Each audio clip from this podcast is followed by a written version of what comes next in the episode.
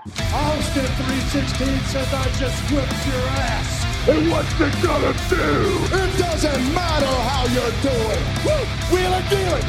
Limousine right.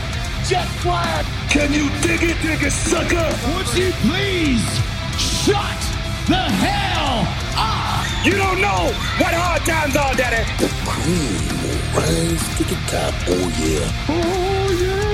Look at the human rubble.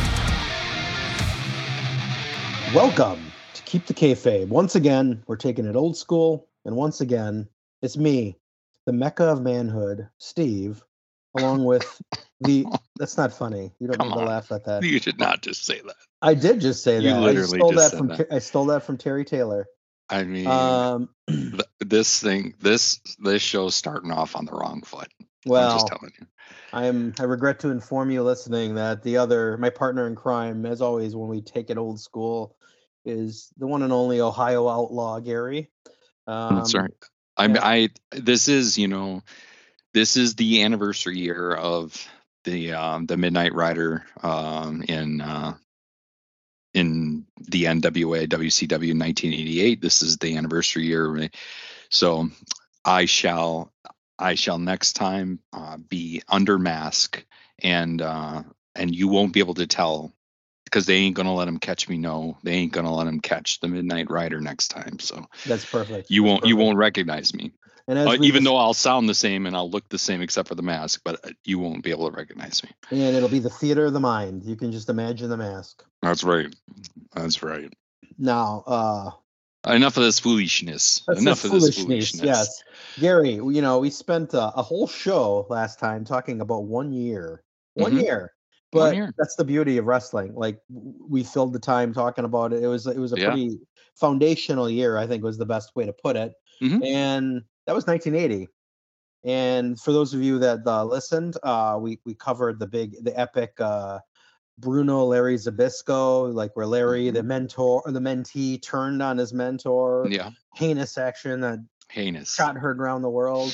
The epic title reign of Harley Race with a little hiccup where he lost to Giant Baba. Ric Flair winning his first belt. Hogan Andre with their first uh, you know dalliance before long Yeah. before uh, WrestleMania three. you know Um, that was 1980, and we're going to spend the whole time talking about 1981, which, again, I think that you know it's like you know like we were saying before we recorded. It's the chess pieces were being put into place. It's like there's a lot of stuff that kind of would have ripples through wrestling through the 80s. Um, yeah it was a it, it was a really interesting year when when when we were doing our research because there really wasn't a ton out there about 1981 but the things that were out there that we're going to talk about tonight really were impactful in retrospect right? Like Right. again at the time very innocent. Many of these things were very innocent. But now looking back there were there were some pretty pivotal moments in 1981 that that eventually obviously led to the to what I think we'll know as more of the glory years of the 80s was 82 to 88 that was really you want to talk about it wasn't even hot it wasn't even white hot it was inferno wrestling at the time um, between 82 and 88 uh, but you know it, it is is interesting year because it, it was it really was 80 80 had a lot of excitement and a lot of buzz around as you mentioned you know shea stadium the big shows the things that were going on with harley race. But then in 1981 a little bit of a you know a little bit of a lull but, but boy some of these things were really huge Well, let's let's get into 1981, if you Mhm. will. Um, the year is 1981, and some, some things happened, such as. MTV launched, and isn't that crazy to think yeah, and actually show you know the music was the emphasis. There was a lot of music videos. hmm Um, some movies. You know, my perhaps favorite movie of all time, Raiders of the Lost Ark, came out. Cannonball Run, classic comedy. Oh, classic, classic Superman three, kind of more infamous, not a great movie. Uh, Chariots of Fire. Wait, is Oscar Superman three the one with Zod? No, that was two. That was fantastic. Oh, two was three really was with good. Richard Pryor. Oh yeah, they couldn't even no. have the decency. I don't think they even had um Yeah, that was Gene not Hackman good. in his, his last. Yeah, that was just not good. Two was good. Yes, two was perhaps my favorite because Zod Yeah. was amazing. Uh, Chariots of Fire, big Oscar winner. Um, the internet was as a term what kind of first bandied about and mentioned. You know, when I saw that, I was just floored because I'm like, gosh, you're right. Like, do you remember the old St. Mary's? We, the two of us, we were Oh we were God. in the computer room, right, and playing Oregon Trail. And uh, yes, during computer days, it was supposed to be library days. Oh gosh, what memories that was. sure is. Look where we are now. Yeah. Muhammad Ali retired. That yes, was big. Right. That I mean, and, you know, I think for those that really followed boxing, that's probably long overdue because his his last few years were pretty rough, like Larry Holmes fight and all that. Mhm. But You were- uh, You yeah. love you and your dad loved boxing. I was really remember into boxing in the You were. 80s and early 90s. And uh, Mhm. yeah. Um, but speaking of boxing, the fictional kind, I think a movie that's well worth noting was filmed in 81, uh, Rocky 3. And that kind of brings us Yeah. to our first topic because those of you who remember, first of all, it was a huge hit. Like, I mean, the Rocky movies were all like those 1st three Mhm. were all renowned, but this is the one that kind of put it in almost even more the mainstream. Mhm. And there was a particular figure that kicked the movie off in an exhibition match with Rocky. That's right. and that was a, a, a larger than life figure by the name of Thunder Lips. Thunder Lips. And I, was, I still, honestly, to this day, can remember going to the movie theater with my dad and my brothers to see that. And we didn't really know who the guy playing Thunder Lips was. And we were just like, oh, we just thought that scene was so cool. It was like, and, and, and he was just a beast, this big muscle bound dude. And then at the end, you know, when he's done with his fight, he's like super nice and takes a photo with him. Right, Yeah, right, It's a right. great little scene. But um, for those of you that don't know what we're talking about, Thunder Lips was played by none other than Hulk Hogan. Yep. And Yeah. so, I mean, this is perfect segue into what I think is probably one of the mainstay topics of 1981, which is the emergence of Hulkamania. Um, so you remember we're going to go back in time just for a bit. We mentioned it before, but Hogan Andre feuding in 1980 um, culminated at Shea Stadium. Hogan then also had matches where he he was the one who um, beat Gorilla Monsoon in Gorilla Monsoon's retirement match. And the thing at this time, you have to like eh, suspend a little judgment in realizing that Hogan was was a heel. Like he was managed by Johnny Valiant, um, Freddie Blassie in the WWF, then eventually uh, Johnny Valiant in the AWA. So he was he was a mainstay heel, Right. Um, and so, but here, unbelievably fascinating, right, Steve? He and Vince McMahon Sr. get into, in essence, as history kind of unfolds. And again, for the listeners, like Steve and I are not pretending in any way stretch of imagination to be like perfect experts about wrestling, but in um, this revisionist history that we're doing, um, as the story is told, the essence of it is Vince McMahon Sr. gets upset at Hulk Hogan because he's going to Hollywood, Yeah. which is unbelievable given where the WWF is today. Oh yeah, well they encourage that, and they have their own movie studio. Yeah. Yeah, you know it's funny. I, I found a, a quote from Hulk Hogan in an interview he did a couple years ago, and uh, I- I'll just read it. But he said the mindset was the mindset back then wasn't like it is now. You know, they, they were Stone Cold could go and do a TV show and they were happy with it. Uh, you could go do the Expendables, The Rock doing what The Rock did. But he said back in 78, 9, 79, if you were a wrestler, you didn't do TV. You didn't go to a movie, do a movie. If you were a wrestler, you were a wrestler. Yes. And, I mean, that was it. And and Steve, I mean, think about the the shot in the movie, which is that he's playing this character, and Yeah. then even breaks kayfabe in the movie slightly, although slightly, he breaks kayfabe and shows you this other side of a wrestler, Yeah. and you know, it, and that wasn't. You know, and there's another person that we're going to talk about a little later, Sergeant Slaughter. But also, we go back to, you know, 70s, 80s, 60s, 70s, 80s, re- early 80s wrestling, you went by your name or you, the pseudonym. Like there wasn't like there were a few character based um, wrestlers, but mainly it was a name and they re- they re- literally were wrestlers. And even and to think about where Hogan does end up because he he gets in this argument with Vince McMahon Sr. and basically Vince McMahon Sr. is like I'm I'm done with you. So he he's going to push him to first I think he wanted to push him to Mid Atlantic, but then Hogan found his way to the AWA with Right. Verne Gagne, and I think this is a really good time for you and I to talk about the AWA because you know this this moment in time 1981 and the emergence of Hulk Hogan was the best of times and the worst of times for the AWA. Um, Absolutely. you know, Verne trained, was an Olympic athlete himself, a wrestler, and he was a wrestler, wrestler, and he was the quintessential territory uh, person, just like uh, Fritz von Erich and others before them, where it was his territory. He was doing a lot of the training, and he also was the champion. and uh, and one thing that we'll come to know about Verne is there was definitely a difficulty when he walked into a room because he had quite an ego, a st- Oh, very sure. stubborn ego. Right. Um, and so, Yeah. he- you know, who are you know, you think about you know some of the people that Verne trained, right? Like Ric Flair, um, Iron, the Iron Sheik. Um, obviously, his son Greg Gagne, Jim Brunzell. Um, he trained, um, you know, Ken Patera. Like yeah. these he was it was legit.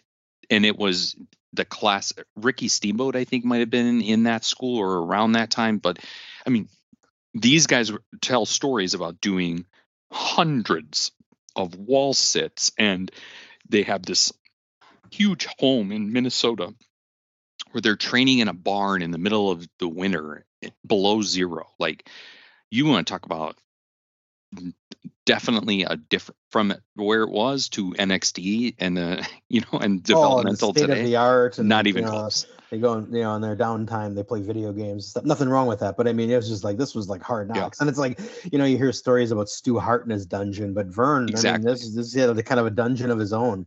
Yeah, I even remember watching a random episode of uh, AWA from you know the 80s on the WWE network, and Verne would even have these little moments in between the segments where he would give Oh, tips on working yes. out or doing things in your house like with the door the door uh, frame like you know pull-ups and stuff and it was Mhm. just like yeah i mean he, there was like this different mentality of fitness and he was. was yeah and so many big names passed through the awa i mean that just i mean Oh. it was a big deal it was a very big deal. it's certainly my earliest memories of wrestling because you know I'd watch it on Sunday mornings with my Mhm. dad. Um, Well, it because was- Mil- Milwaukee was, was the territory, part of the Yeah, territory. exactly. We were we were in the heart of that territory. Um, you know, we were in the heart of the AWA. So, and you know, again, you have to like remember back in 1981, like m- m- the emergence of cable was beginning, right? But it it was still like I, gosh, I, Steve, I don't remember. It had to be in the mid 80s when we all actually got cable television, right? Yeah, And, for sure. and so like you only had local channels so whatever was on the local channel is what you saw and so our world view of wrestling was the local awa because that was our territory For sure.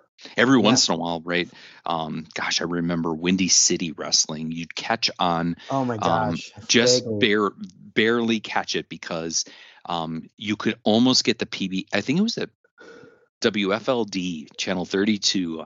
You could kind of get it on the antenna from Chicago, and it depended on the day. And so sometimes we could you could get Windy City wrestling, uh, but more often than not, um, the vast majority of wrestling we saw at that point was the AWA. This is hilarious because if there's people younger than us that like, what are you talking about Oh. antennas and like, Yeah. yeah, like I mean, I feel like I'm suddenly like like talking like some I know. person that we had like six channels and you had to you know your antenna Literally. like and we, our house had an antenna that was taller than the house that we had a dial Oh, yeah. would- yeah like one of those big antennas But Yeah, yeah but you're right yeah you're lucky if you could catch it and uh Yeah. no but awa man that was where it was at and um Mhm. but even so even though we, you know we could rattle off some names like you know um, that passed through the AWA, the Road Warriors, the Fabulous Ones, Mhm. teams we've mentioned before. But yeah, they kind of you, you'd think lucked into this like red hot Hulk Hogan, But I think as a theme, as we're talking about it, it's like um, they didn't really, you know, it's part Verne's ego, part everything, but they didn't. I don't even think they knew what they had on their hands with him. Yeah, I mean, so also within 1981, you got to remember Verne Gagne, he himself decides to retire from the ring and ironically puts himself over and so retires as the champion. And then, as history uh, and research shows, he literally just handed the title over to Nick Bockwinkel, who he Right. was feuding with Right. you think about just the ego that that that played in like today how many retirement matches even from the undertaker ric flair i mean all these Yeah.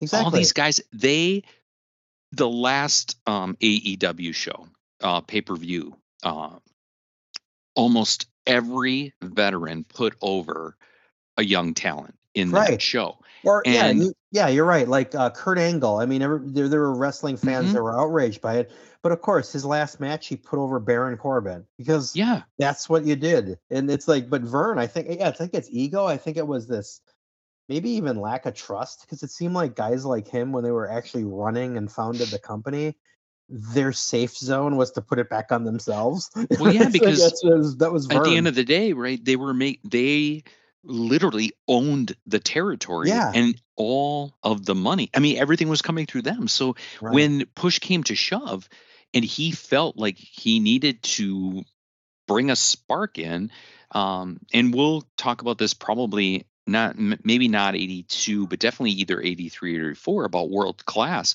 fritz von Right. erich did the same thing with the von erichs right Absolutely. like and and it was an easy you know it was an easy whoopee of sorts that they could fall back on and yeah. and Verne like Gagne will insert himself in a couple of matches in the next couple of years and over so because fully go away because he never does. He needs to. Yeah, he needs to stay Yep. there.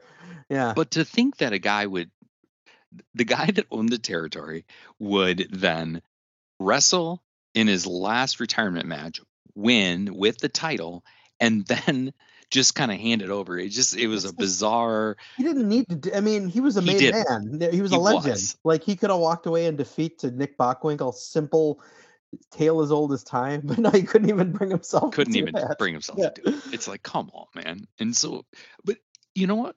Verne Gagne also, he also really didn't know what he had with Hogan because he started Hogan as a heel, just like he was. Right. He put him with Johnny Valiant, and then all of a sudden, you know, it was it was as if there was just something about Hogan, um, and he becomes this massive baby face and yeah. um, I think there's a Like his classic, a classic uh, run-in with Jerry Blackwell. Something was going on, and he, you know, he caught unbelievable fire, and so he and Mean Gene Okerlund did series of promos and matches. I mean, boy, you you talk about just energy. Like Hogan completely captivated people at this Oh, point uh, in yeah. in this little area of Minneapolis, which basically was from, you know, yeah, it kind of went a little west, but in essence,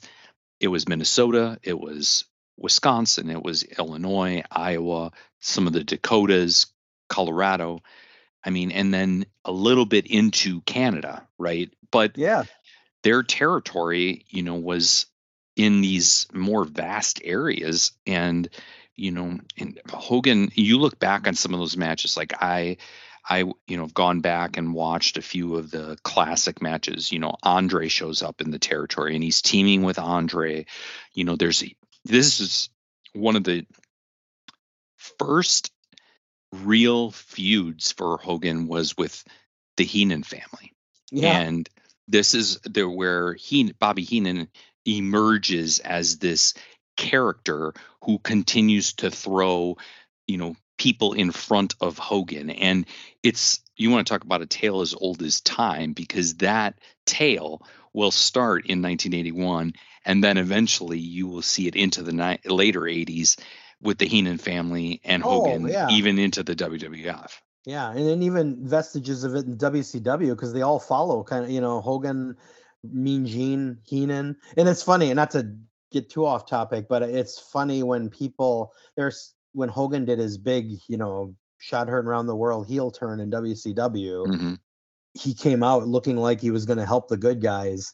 Yeah. And Heenan, because he was playing this character that started in the early 80s, was like, Yeah, but what side is on? What is he on? And people at the time were like, Oh, he kind of ruined it.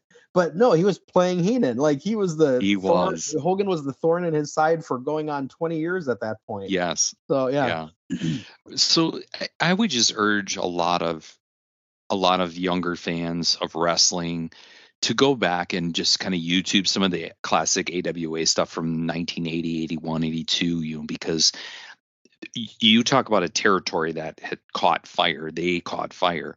It will come to see that there is it is a short lived, however, because of Verne Gagne and his Right. ego and his inability to relinquish control. Also, his inability to see that Olympic style grapplers were running its their course Yeah. because Hogan now represents the first like true character entertainer that has that was really mainstreamed and and I think that was a, a battle that Verne Gagne could not overcome was he's like no you have to do a thousand wall sits. No you have to you know you have to climb up the stairs and all of this stuff right? And that's how you train and you train on a a, a, know, dirt mat you know all of that stuff. It- he he just couldn't imagine wrestling not being entertainment. Right. It's Well, unfortunate because It is. because it it you know obviously we know where history is going to lead itself but they truly had something special especially in the late part of 1981 and then you know next the next conversation we have about 1982 boy we you know he is hogan is red hot and Right. there's going to be some really cool kind of things that we'll be able to for to be able to talk about in 1982 but um but yeah this the birth of hulkamania really is a is an interesting phenomenon because Right. And it was we- it started we- somewhere else. it did it really did start somewhere else it started by accident and and truly uh it started and it's so ironic really because when you think about it, it's Vince McMahon senior getting ticked off at Hulk Hogan for being in an entertainment industry Yeah, mainstream wanna- appeal. Yeah. you want to talk about the irony of ironies, right? And only to know that in a few short years, Vince McMahon will literally blow the top off of professional wrestling and it almost completely shift it into the entertainment industry. Exactly. Yeah, it is. Yeah, it's just a it's a pivotal transition. Mhm. And um yeah, well, and it's funny too. I mean, I think you you brought up earlier like um this emergence of character wrestlers that the WWE would just make, you know, that would be their signature for 15, It would. 20 years. Uh, uh Sergeant Slaughter is another name that uh was making some moves and shakes in the 1980 or 81 year. Yeah, I mean, 1981 was a big year for Sergeant Slaughter. In fact, you know, looking back, and this is again, you know, uh, if people are in the their late 40s like you and I are, and they have these vivid memories of certain wrestlers. Um, eh, you know, we talked about this a little bit before we got on, but the people that we're going to talk about over the course of the next 15, 20 minutes, like Sergeant Slaughter, Pat Patterson, Andre, Killer Khan, um, we're probably gonna, you know, we'll we'll even, you know, throw in Ken Patera to some degree, right? Like these wrestlers um that we kind of really clued into at the end of their career were the pivotal pieces of wrestling at this time. I mean, think about um Ric Flair, Roddy Piper, Greg Valentine, those guys, Dusty Rhodes, um, they're coming into their own. They're they're they're today's MJFs. They're Mhm. today's uh, Darby Allins. They're today's um, you know Roman Reigns's. Like they're literally coming into their own. Um, Austin Theory, right? Like it, it is so interesting to think about. We we witnessed the birth of these these entities, these characters, and these wrestlers, um, and they're now just coming, just now coming into their prime. Absolutely. Yeah.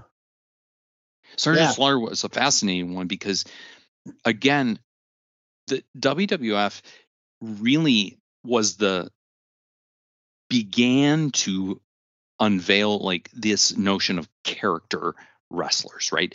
Um, everybody typically Bob Backlund, uh, Ken Patera, you know, Andre, even Andre the Giant, Hulk, they were going by their names, and Right. it was really seen still as wrestling. And Sergeant Slaughter was the was one of the very first, you know, character wrestlers. He was this, you know, this Drill military sergeant. Yeah. Yeah. this military um, entity that comes in and is going to try to bring law and order into into wrestling. And so um uh, but what's really cool about this moment is just thinking about this the script that the WWF is going to start to play now in terms of these characters and the way they really became known for in a good way and sometimes not so good way uh, almost forgetting about the legacy of the human the person Right. and just moving moving in this direction of now more of a like a comic book character as opposed to a real life um superhero Well, and that arc, it just you know, is interesting because, like we said, WWE rides this to like good and bad. Like yeah they embrace that, and then you know they they like even to the point where like some legend like Barry Windham will return to the WWF where he had been before, and they Mhm. act like he's a new guy. Like they call him the Widowmaker, like Yeah. stuff like that. They did. They started doing. It's like, come on. It's like I know you got to own the name, but but it's also interesting, and it's a topic for a different day. That they, you know, like anything, they they made this like they hitched their wagon to it in the 80s and 90s, but Mhm. then come late 90s, it started getting really corny and ran its course. And then WWCW did the opposite. Kevin Right. Nash, Scott Hall, they're calling people by their real names, and that's you know, then they took over. So it's just it's just the ebb and flow of wrestling. yeah and and i'm guessing right we're we're going to see you know x number of years from now another change right that's going to sure. bring us almost back but one of the one of the um one of the key stories of Sergeant Slaughter was with Pat Patterson. So Right. we alluded to it a little bit in the 1980 episode, but Pat Patterson is making this transition from in ring and now and basically he switched spots with Bruno Sammartino. So Vince McMahon is um, the play-by-play, and you've got the color guy who is Bruno Sammartino.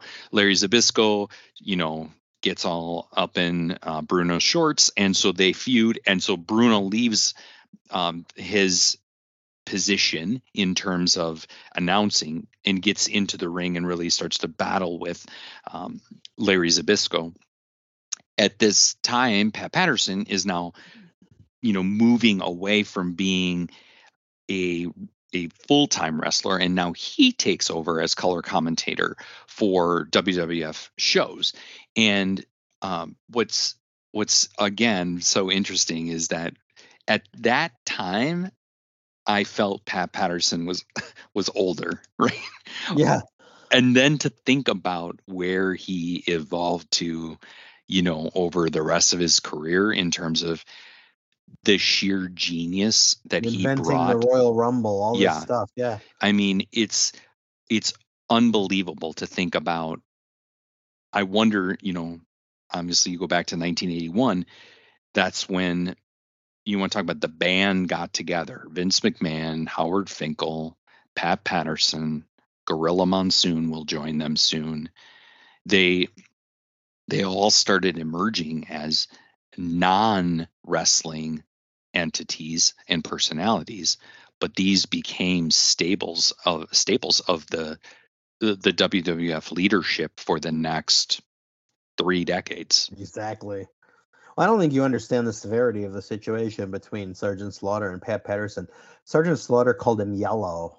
He did. I mean, you don't do that. That's you don't do that. Yeah. And and he slapped him. I mean, I can't Yeah. believe it. He slapped Yeah. him, and you know he got him got him angry, and then and then they got into this. uh you know, you want- I, a tale as old as time. The old, um, well, you can't get out of the Cobra Clutch. Oh, I love it. Yeah, there's so many examples of that. Even going into the 2000s, it's like I was thinking Yeah. about. I think Hercules did that with his He backbreaker. did. I think Chris Masters did that with the Master Lock in the Yep. 2000s. And it's just, Andre, it's just the uh, Big classic. John Andre- Studd, yeah, you Big can't John slam Studd, me. Bear hug. You and can't all that. slam yeah. me. It's um, it yeah these these these tropes that they go to. It's just so Yeah. great. I love that they Oh. never fully go away. You can you can't break my move. You can't break my move, and so he does. And then, of course, Slaughter, you know, gets upset, and um, and so I actually, not un, unbeknownst to me, uh, and you know, thinking about uh, the podcast that we're doing right now on 1981, but I had actually seen not too long ago the the MS Madison Square Garden alley fight between um, Sergeant Slaughter and Pat Patterson, uh, and didn't realize it at the time I was watching it, just the significance of it. I just was Oh, yeah. watching it because I was, you know, just kind of going through. But it was a bloody, bloody affair. Oh my gosh, I can imagine. And I should be. believe, I believe at the time S- Slaughter was managed by the Grand Wizard, and the Grand Wizard had to throw in the towel, and then you know it led to the to the end of the feud in essence, and in many ways it led to the departure of Sergeant Slaughter for Mid Atlantic and the NWA, which again, remember at the time wasn't that uncommon, right? no, they shifted around. Yeah. yeah, you would run your course in a certain area, and then as a massive heel, you would, you know, in his case, now he gets shifted to go to another territory, and he, sh- in essence, shared with them so that Yeah. they can then use him, and he goes on a really long U.S. championship run. Yeah, beats uh, Ricky Steamboat and then Jay Mhm. Youngblood and others in the tournament to win it right away. And yeah, he holds on to it for yeah, like you said, like seven, six, seven months.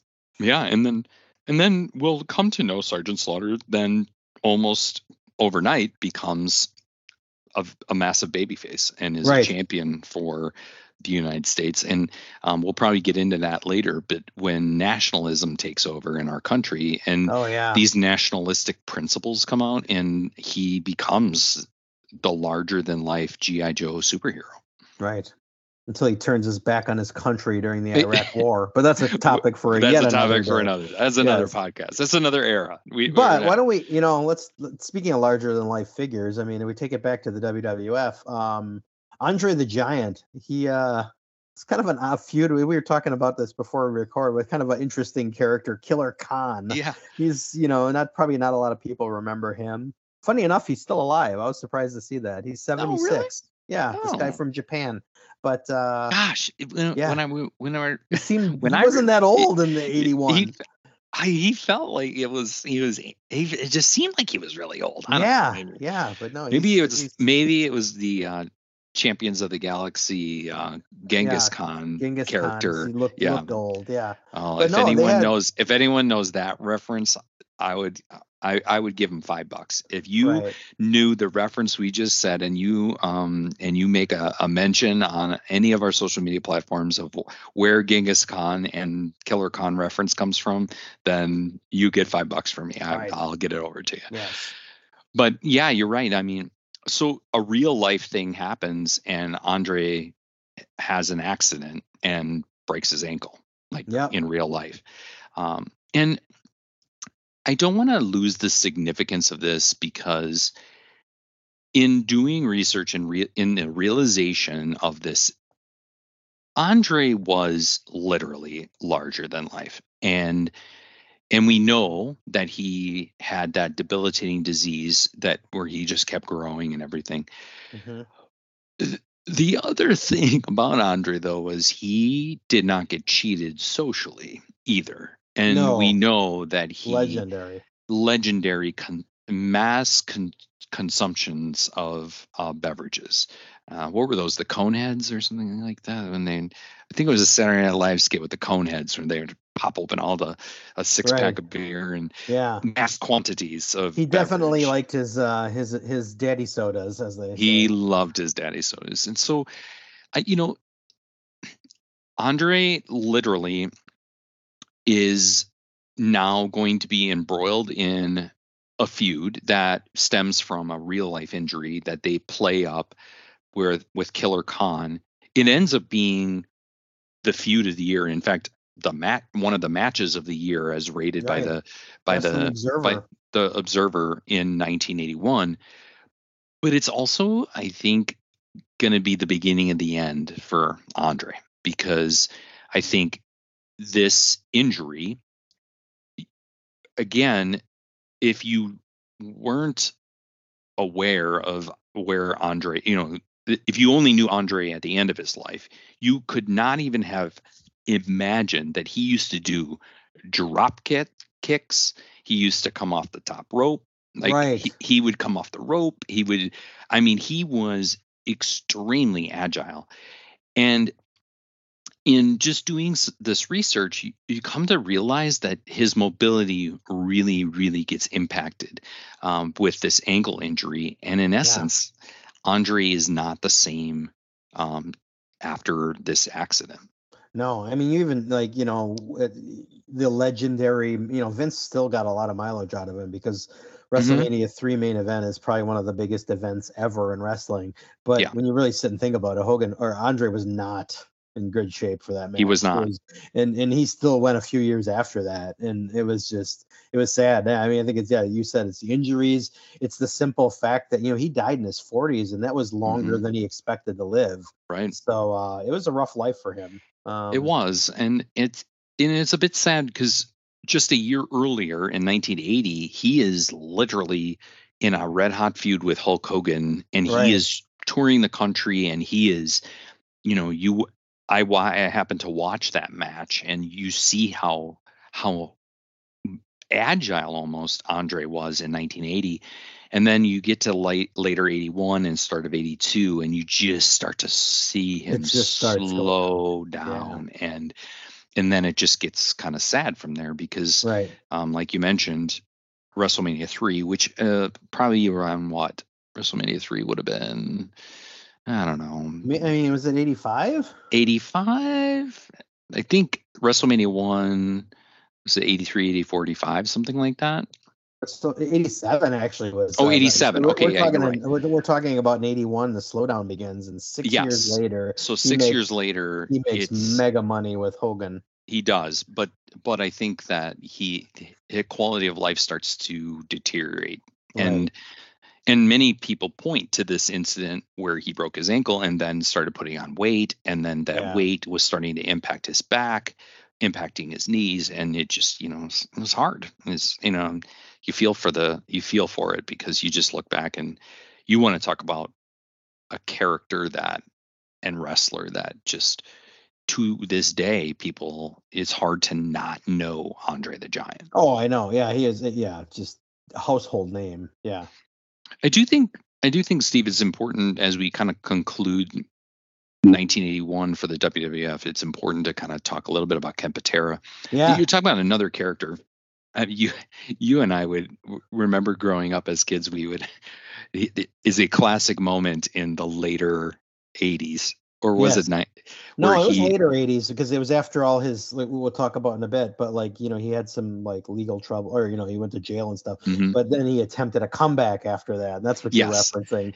and the he came out comeback is he's in he's in the ring and and and and I think Heenan is basically kind of turn Heenan he was with Heenan Yes. and then Heenan turns on him in essence and uh and the classic line Steve Yeah, so it was, it was like, yeah, yeah, I paid my debts to society. I society. paid my like- debt to And then he was like, not one phone call, not one letter, Not one letter." not, not one visit. You completely abandoned me, Yeah. Bobby. And Yeah. yeah, a great great Yeah. promo moment very Yeah. I don't know why for both of us it struck us you know like we would repeat that I don't I paid my debt I mean I I can't even paid tell my you dets to society. yeah, Yeah, I can't even tell you how many times you and I but- would joke about that But I don't know, you know, there are guys that had legal troubles and hell in in in jail and, and, and issues, but it was Mm-hmm. interesting at that time that they kind of used it as a storyline. Like they acknowledged on TV that a baby face went to prison and learned from it. So it was kind of I don't know, that was notable.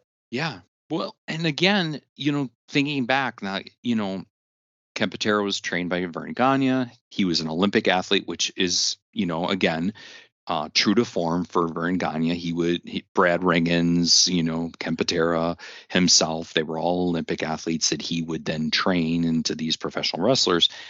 Um, but what's fascinating is just thinking about how over he was at one point in the late 70s and into 80 81 and 81 he he he begins he he gets upset and and he's known as a hothead Right. and he basically gets upset with Vince Senior and and he had had a long intercontinental championship run. He was also um, champion in St. Louis. I mean, yeah, he, it was funny. I mean, again, things unheard of nowadays. He was the Intercontinental Champion in WWF, but he was also the NWA Missouri Heavyweight Champion. Mhm. Same time.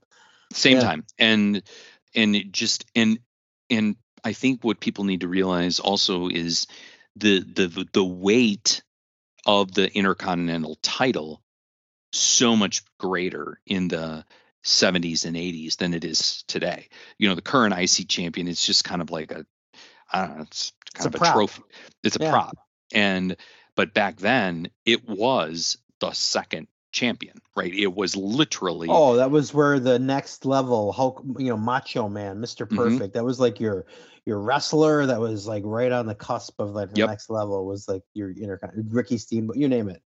Yeah, which also equivalent was the U.S. Championship in the Right. NWA, and yeah, a lot of you know, prestigious people held that. ton of prestige with that title, and and uh, I, it, and it's it's just kind of a sad indictment on where we've gone with some of those titles that they Oh yeah, they just become kind of more of a prop. But I think Gunther to some degree is kind of bringing back some of that. Um, I hope so. Because well, well, I yeah. mean, he's he's worth he's amazing. So I, I hope Yeah. they're doing that. Yeah.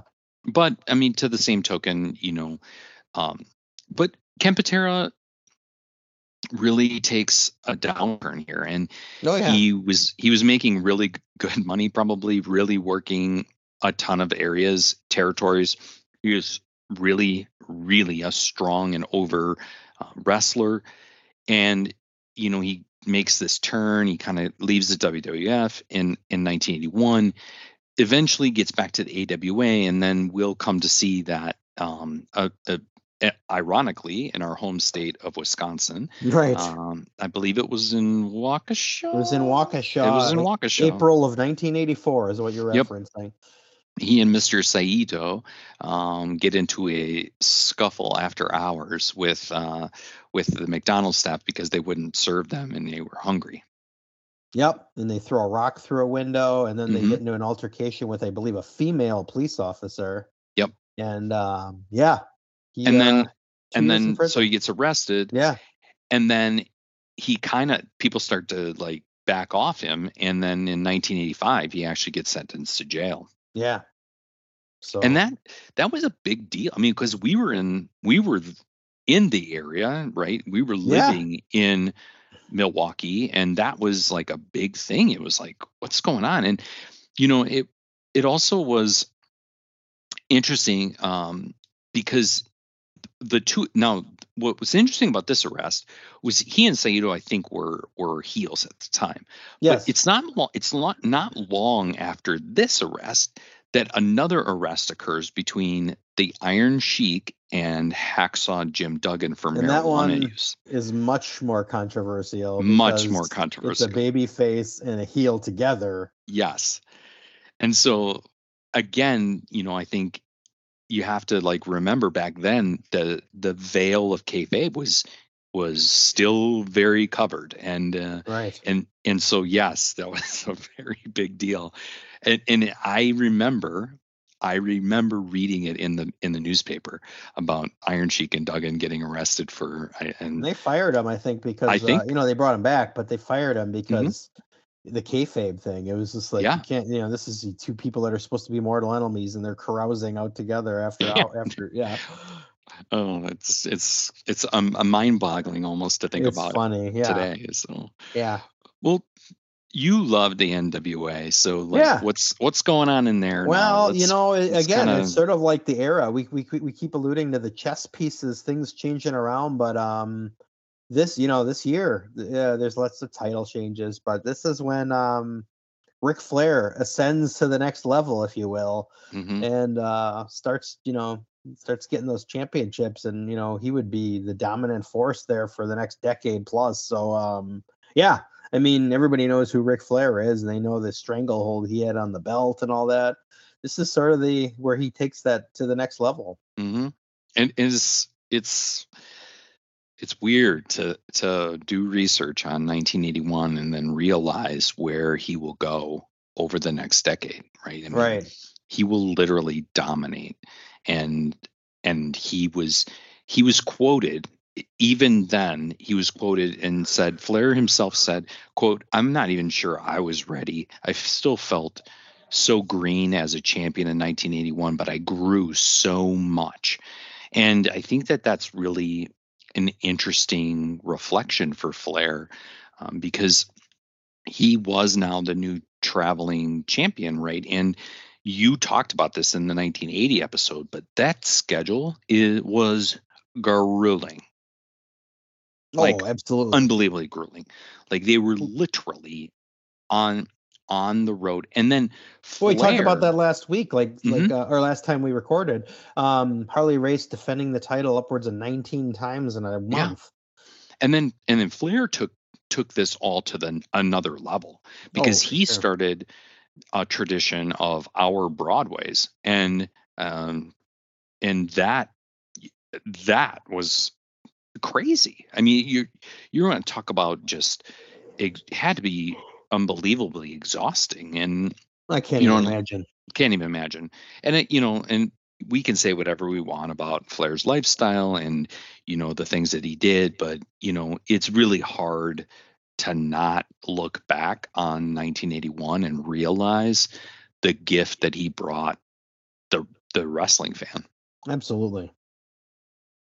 And another notable thing that we talked about or we noticed too is that um, Roddy Piper Yeah. becomes a heel announcer, which to those of you listening that are like more familiar with even the last what 30 years, um 20 years, um of course there's a heel announcer. I mean, you know, like you know, now it's a little bit of a tweener role, but for the longest time you had your baby face and your heel, you know, Jerry Lawler, Jesse Ventura, you name it. But Piper, that was not a thing then. And he, you know, he, he I mean, we all know Roddy Piper, just a natural on the microphone and just one of the most charismatic people that ever graced wrestling. But yeah, he uh he was a heel announcer.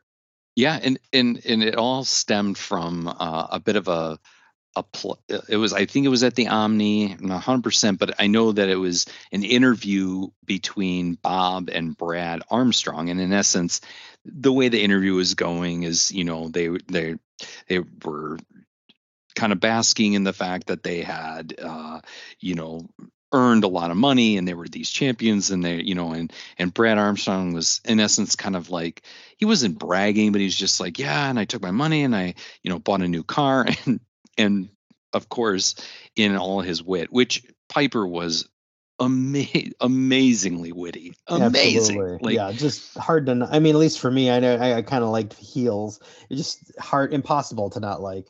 It, it impossible like his work in 81 82 83 84 85 I mean his work is only going to get better from here Right.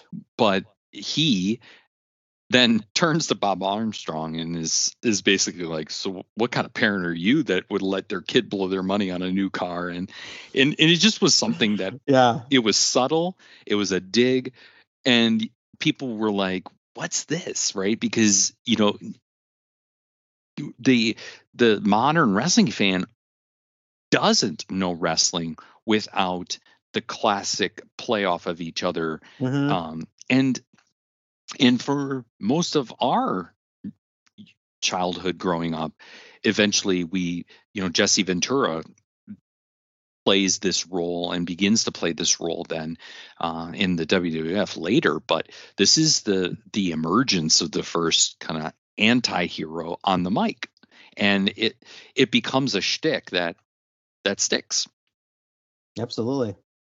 It it is interesting. We'll we'll talk probably later uh, on the 1982 episode, but there is a a classic encounter um, with Gordon Solie, Don Muraco, and Roddy Piper, where he he in essence turns pa- babyface at this point.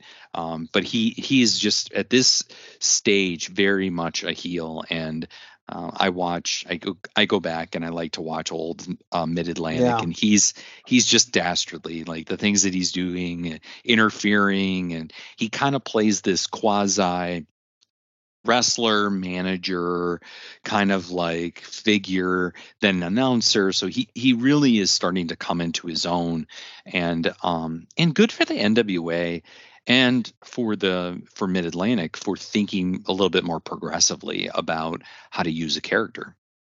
Absolutely. Yeah. Well, Well, you get- know, getting to we- the end. Yeah, and you know, we like to point this out too, but uh, we like to talk about some of the names that those of you that watch wrestling today might have heard of that were born this year, born in Mhm. 1981. And to quote uh, Gorilla Monsoon, reads like the who's who. Um, Daniel Bryan, Brian Danielson, You know, prominent as you know every week on AEW. Yeah. Finn Balor, just part of WrestleMania. which Still if I yeah. if we could just digress for 30 seconds, Yeah. his re, his now more recent work, uh, you know, we're not always sure when this episode's going to drop, but um, his recent heel turn, just flawless. Well, he is really like. Pro- I mean, he really has to go down as one of the greatest wrestlers of all time, and he is one of those guys that could just effortlessly go between heel and Yes. face and make both work. He is a pro at what he does. Ric Flair will often talk about on his um, on his podcast, you know, when asked who the greatest wrestlers are, he always points to two people, um, Shawn Michaels, and then the other is Ricky Steamboat. And the Yeah. reason he says that Shawn Michaels better than Ricky, on, uh, solely based on the fact that Ricky could never have been a heel. Right. And- he, he, eh, not that he was one dimensional. That marginalizes an all time great, but he really he, he couldn't. Yeah. He couldn't. was He, in one he lane. just was. He was only in one lane, and, it, Yeah. so he he only knew how to work the, the the play the card of the victim of the match, and just kind of have to you know have to work to overcome the mountains. Right. But but, But- Shawn, yeah. Shawn Michaels was great, but I'm I'm telling you, Daniel Bryan's or Bryan Danielson, unbelievable. Top like his. Yeah. unbelievable professional ability to literally overnight switch to a heel and and be so nasty. so Oh my gosh. I mean, yeah. almost comical, but so Yeah. nasty. right. it- It, just works It's just him. it, it does because you got like MJF now, who's got the shtick of being a bad guy. I can't even imagine MJF becoming a good guy, so he's going to be limited in his career Right. to some degree, right? Like I can't imagine because part of it too is the blurred line today, not not like in 80 or 81. There was very definitive black and white heel and babyface. The modern wrestling, there's the tweener, and MJF is always going to vacillate in there a little bit, Right. but he's I just can't ever imagine him being a babyface. No. Yeah, so Daniel Bryan, Finn Balor, um, Mhm. two gentlemen that are not related, but Kofi Kingston Yeah, and, Ed, and I, Eddie I didn't even Kingston. think about that when we Yeah. when we put that together, but yeah, Kofi you're right. Kingston, Eddie Kingston, both you know, like uh, obviously, oh Kofi Kingston, they they finally gave his due a couple years ago, and he Mhm. got a he got his WrestleMania moment world championship. Yeah, Eddie Kingston toiled, toiled forever in the um, in the indie scene, and finally found his home in AEW, where he is a he's a beloved wrestler, and he's a locker room um, Um, leader too. Yeah, well, Finn Balor. I mean, you think about his Oh, match with it with Edge at WrestleMania. Like, I mean, eh, you I, you don't realize how old he is because you you don't really think about that. He he's in phenomenal shape, He is, and he's he clearly has been. clearly you know nearing. He's you know I I don't necessarily wouldn't say he's at the top of his career, but he's pretty high up there and in a pretty decent storyline. Right. And then just gets gets 14 staples or whatever in his head oh head. my gosh. But I mean, look like, that look that photo up, folks, if you Yeah. want to see something disgusting. yeah, it was crazy. But but yeah. but yeah, I mean, and then who debuts this year? This is just another one where I I, just am like, unbelievable. It's King Kong Bundy. That's right. He Yeah, you this he makes his first wrestling matches in 1981, and it's just so interesting to see. Um, we'll have to probably find a way in either 82 or 83 to kind of highlight Bundy a little bit, but Right. he was a he was a great heel. Great. Oh, heel. absolutely. He was he proved to be one of the more memorable challenges thrown by Bobby Heenan, as you mentioned before. At Hulk Hogan. Mean, Mhm. and, he, and he would come back years later, and I think he was one of the Undertaker's uh, uh, opponents at WrestleMania on his, you know, Yeah. his long Oh, winning that's streak. right. So yeah, The big, the yeah. big blue, the big blue cage. yeah. So WrestleMania two. he's no longer with us, but King Kong Bundy made a he made an impact. Well, I think we did a pretty good job on this uh, 1981. Not, d- you know, again, I, you know, Steve, I, I look back and I think like, ah, there wasn't much that went on, you know, when I was doing the research. But then, boy, not only did were we able to did we cover a lot of ground, but there were some really pivotal things, and and you know, it's hard to deny, you know, that the the an innocent movie like Rocky Three would be the the Catalyst, thing that yeah. catalyst is a catalyst for the future of what we'll know as today's wrestling because Right. Hogan mainstreamed it in a way that no one else had ever and and you know unfortunately in 1981 fortunately or unfortunately you know he's with Verne Gagne and one of the things that we'll talk about Hogan was never ever AWA world champion. No, they teased it, and then, but then they just Teased it. shit.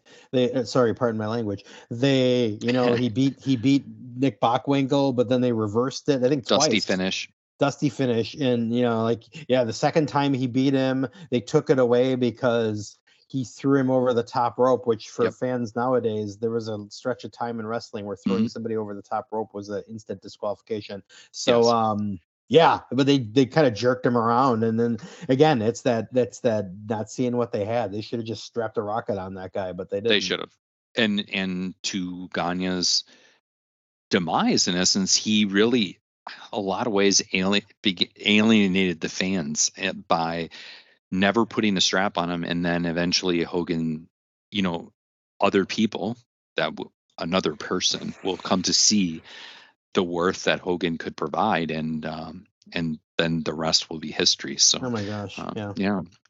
So yeah, we conclude 81 and let's just just a couple things about 80 so at the end at the start of 1982 um, to foreshadow a major player in pro wrestling um, behind the scenes in the nwa uh, sam muchnick is uh, one of the calming more mature professional voices of reason out of st louis is retires and, and leaves the nwa leadership.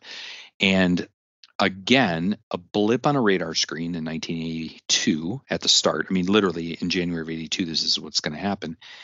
Um, but it will then be a domino effect because there will not be that same voice of reason to replace him and then when vince jr starts to make his play it just starts to create this chaos and i, I think vince jr benefits in a few years from oh sure. the lack of these type of iconic promoters and sam muchnick was one of them Yep. And uh, yeah, I mean, you said it's like the NWA loses this key figure that is not easily replaced. Um, and then other things, there's you know, there's no territories in the California like L.A., Right. San Francisco, Phoenix, Which Uh, is you know, the, yeah, unbelievably mind-blowing like Right. there's only wrestling so at this point in uh, big time wrestling leaves is gone from san francisco. So the only wrestling on the west coast territory was was portland. So you think about all of that area there's not there's literally i mean the awa i think was one of the first ones to kind of venture out to san francisco. Um, there's a classic uh, there's a classic when curt hennig beat nick bockwinkel at the cow palace uh, moment that will happen soon. But but yeah from from the from dallas or from texas world class in the von erichs up to memphis uh, then west there's there's no territory like nothing right. and I, I think I think you and I both know and will be able to talk about just how eventually the emergence of cable TV Fills and the those ex- holes. explosion starts to fill the holes and that that area becomes ripe for the picking. Yep. Yeah, then- no, and yeah, we have we have. I mean, we our theme here is talking about these foundational, like these starts of these names that are household names now. We talked about Flair, we talked about Slaughter, Dusty Rhodes really picking up some steam. Greg the Hammer Valentine, Bob Backlund, Hulk Hogan, Piper, all these guys we've mentioned. But yeah, I mean, you just talk about like all time greats, all kind of hitting their stride right around Yeah. the same time. What'll be fun for the for 1982 is for us to spend some time on world class because Oh, it's so great. Yeah. from 82 basically 82 to 86 world class was literally world class like they that was the one of the territories and one of the most important factors was the fact that it was literally by satellite it could be viewed all over the country Right. And That's so huge. That, that can't foreshadowing some Yep, things to come so That's right. well, this was fun. I, I enjoyed our, fun, our trip down 81, so I can't wait for 82. Wow, this is this is beautiful because yeah, as we're proving, you can just spend whole times on years. It's like there's so much, so much data to be mined, so much good stuff for us to talk about, and we will Yeah. continue to bring this to you uh, as only we can. And um, yeah, it's been a pleasure, and um, Pleasure. we will pick this back up next time, wrestling fans. 1982 on the way. That's right.